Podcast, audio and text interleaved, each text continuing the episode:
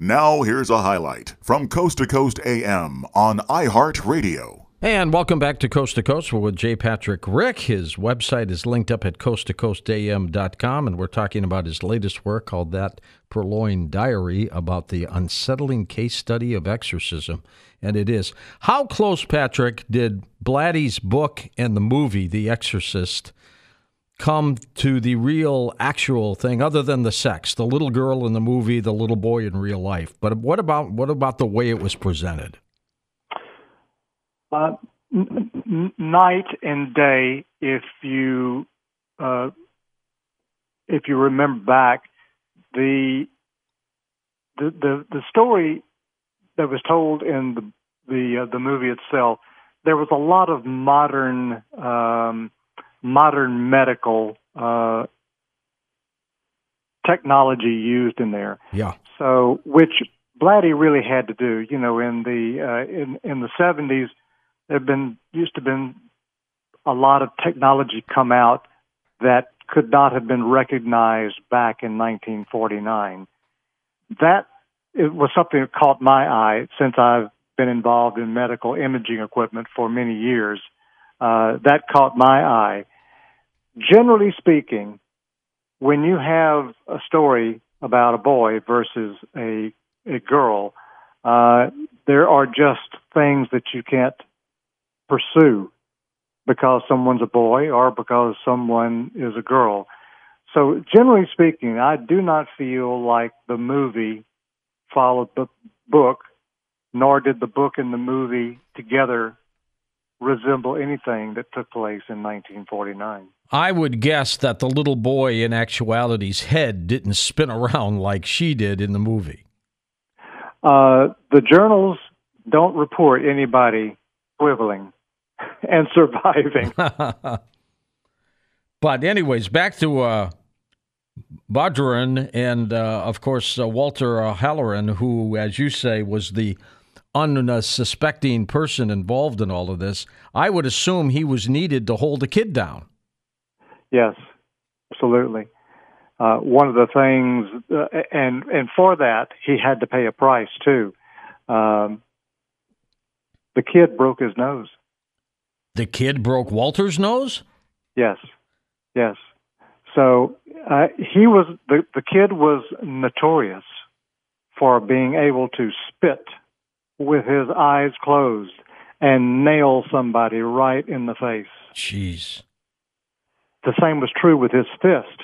Uh, that uh, when when when he felt like it or uh, uh, he he wanted to uh, push some issues, uh, he would swing out. And in this, I know there was a bloody nose that another priest uh, received. He didn't break his nose, but Halloran uh, did. Ended up with a uh, a broken nose.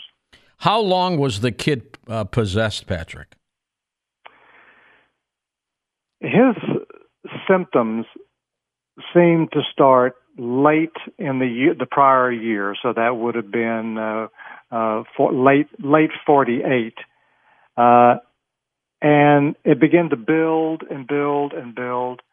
There were some efforts made to uh, resolve the issues back in the Washington D.C., Maryland area. Um, that was not successful. And so they packed their bags up and uh, moved out to uh, St. Louis to see if they could get some relief for themselves. Well, I say them, I'm mm-hmm. speaking of his family, uh, but see if they could get uh, relief for each other. So there was family that lived in St. Louis, and that's where they went. Did they ever uh, have a psychiatrist examine him? And the psychiatrist said this kid's nuts or anything like that? Well, there's hearsay that that was the case.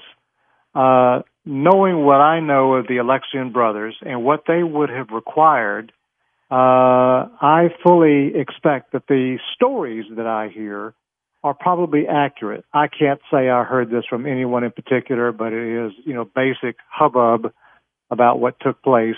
And it was my understanding that, uh, you know, psychiatrists, neurologists, uh, they did play a, a role in diagnosing the boy or at least ruling out uh, those psychiatric uh, diseases that someone might have uh, that resemble being possessed. So before, so after the uh, the physicians had a chance to evaluate the boy, both here and in back east, uh, it was decided to move forward with the exorcism. Just, just remarkable. And I had heard, and maybe this showed up in documents. You tell me. But when they planned, when they shut down the Alexian Brothers Hospital and planned to demolish it, the brothers sold off all the furniture and artifacts that were in the hospital. So in the rooms, they sold off beds and dressers and things like that. And whoever ended up buying the furniture in the room where the little boy was started reporting bizarre things going on with them. Had you ever heard that story? Well, I've, I have heard of a desk containing some documents. The desk was supposed to be a part of that uh, that room. Uh, I don't know that to be true. I don't know it to be false. Um, there, there are stories about the uh, the room, which was on the fifth floor, where the psychiatric unit was. Uh, there's there's there's stories uh, from people that after everything quieted down. Uh, as a matter of fact, I met one of those individuals less than a year ago, uh, and he had a funny story to tell. Uh, they had turned that room into a sort of a supply room. Uh, I, uh, it, it, it sounds funny, but that's the room where the exorcism finally uh, took place, and they stored toilet paper in there. Sort of a, a, dichotomy. I would not go into that room if you paid me. well, uh, we were looking for volunteers, and I was going to ask you, but you've answered that question already. Now, the name of your book is called The Purloined Diary. Now, purloin means steal. Uh, are we talking about information that was uh, obtained uh, in some strange way? Um, well, yes. And, and, it is true. It depends on you, you know, what website you go to when you're looking for a definition. So you can get a, an angry definition, or you can get a uh, a milder definition. So uh, I I have chosen to use the word purloined because you can ride the fence on it. Uh, the um, as, as, opposed to the stolen diary or something. Exactly, except for the stolen. In other words, it was borrowed for a period of time. Uh huh. This is a fascinating case. The Catholic Church, Patrick, takes exorcisms darn seriously. I think they have like 120 exorcists uh, within the, the church, uh, all trained, and they continually look for more, don't they? I don't know what the number is, but uh, years ago, the Pope at the time uh, declared that every diocese had to name someone to be a, an exorcist.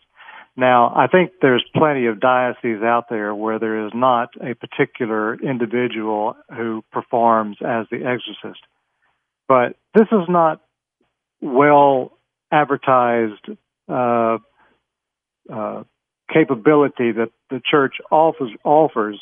But uh, but it is true. The Vatican uh, wants an exorcist in every diocese. This little boy if he's alive, could be in his 80s right about now. Do you know where he is or what happened to him? Yes, I do. Oh my gosh, it's time to tell us, Patrick. Is he alive? Yes, he is. You got to be kidding me. No. Can you reveal his name? No. You can't.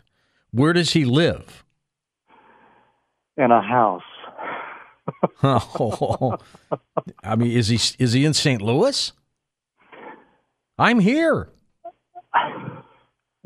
Are you looking for company? Not tonight. uh, no, he does not live in uh, St. Louis. I, I, I will tell you that. Uh, and let let me address that. This the, we're we're making history tonight because nobody knows this story. That this child who is now in am I right? Would he be in his eighties? He would be roughly eighty-five years old. Is still alive, and he may be listening to the program tonight. Possible? He may be. He may be. The boy has never been heard of or heard from since he sort of parted ways with the Alexian brothers because he became big buddies with the Alexian brothers. And I think there were several occasions where the family did come back. How many times, I'm not sure, but uh, the family became Catholic after this. Of course, I, the boy I bet. had to become Catholic. And uh, they really, they really became attached to the Alexian brothers. Uh, but that sort of, that's, that went away. You know, the parents died, the connections. We, we, you know, we all have those things happen to us. Somebody that was a friend 10 years ago is never heard from anymore. Um, but the boy, uh, the boy said when the exorcism was over, that Monday after the Easter Sunday, uh, he announced, I'm healed, or whatever terminology he used. There were particular words I had to go to the diary to uh, to look at his precise words, but uh, he he says that he remembered nothing. Nothing. I was gonna. I was gonna ask you if he knew anything prior to the exorcism. That personality, that demonic feeling, and I guess it's you just answered that. Nothing. He said he he says no. Now, of course, if if if people know that you're that boy that was in St. Louis sort of situation, it is probably a lot easier to simply say I don't remember. That's true. That's that can that can be an escape, and he deserves that escape if that's what he wanted. Have you ever spoken to him? No. You have not. Would you like Have to? I tried? Yes, but I have not been successful How do you know he's alive? because I had some detective work done. Interesting. Have you been able to send him letters? When I have made that effort, correspondence was returned to sender. Like somebody hadn't written in on it or something like that? Um, well, that's normal, yeah. You know, when someone handwrites return to sender, and I bet you we have a generation that, that have no idea what return to sender is. Exactly. Exactly. But uh, um, it's like an email that comes back to you, folks. yeah, that's right. That's right. It's sort of it's a way of making a statement too. So it's conceivable that uh, he knows that somebody's been trying to reach him, reach out to him, and he just doesn't want anything to do with anybody. Well, let me be frank with you. Uh, the internet is full of information about this case. Is it accurate? Some of it, some of it is very accurate. Some of it is somebody's imagination. Uh-huh. Um, uh, with the connection that I had uh, with the Alexian brothers and their connection with the Jesuits, I I feel like I'm pretty well tuned in to what's true and what's not true. But I, I I don't know everything about this, but I've gone to a lot of effort to tell an accurate story. If I don't know the answers, I avoid it. You've done a great job with this story, as a matter of fact. I mean, a truly remarkable job. Thank you. In your opinion, what do you think this demonic state is that this poor little boy went through and that so many other people have been or are going through, which requires exorcists and exorcisms? What are they? What's going on here? When I started writing the book, and I don't even know exactly where it is in the book, I promised the readers that I would not try to sell anybody on the idea of exorcism or debunk exorcism. Uh, I have tried to report this story and not take a side. Uh, but I can't help but believe from everything I have heard from the documents that I have read, I can I can imagine holy people like Jesuits and the Lutheran ministers and the bishop and all of these people that had to play a role in this. I I can't imagine people making up a lie like this. Uh, exaggerations, perhaps, but I believe that something something very out of the ordinary took place in 1949 St. Louis. And continues to happen to other people. It hasn't stopped. Uh, do, do, you mean regarding this particular? No, other other people, new oh, new new yes, new, new cases. Oh, oh, listen, uh, Italy, Italy is the uh, is the the ground zero when it comes to exorcism. Uh, it's almost like uh, let's let's who's being uh, exorcised uh, today, and uh, we're all going to go over to the church and we're going to watch this. Uh, there there's a lot of there's a lot of uh, craziness going on, and I'm not using the word crazy. Uh, crazy in there there are a lot of people showing up at the doorsteps of priests insisting they are possessed and they want to be uh, exorcised uh, tomorrow afternoon uh, and Italy Italy is just full of this and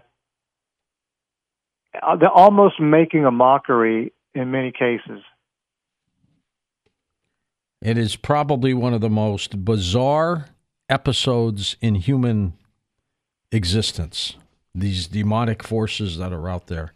I believe it. It's real. They're they're out there to be sure. Listen to more Coast to Coast AM every weeknight at 1 a.m. Eastern and go to coasttocoastam.com for more.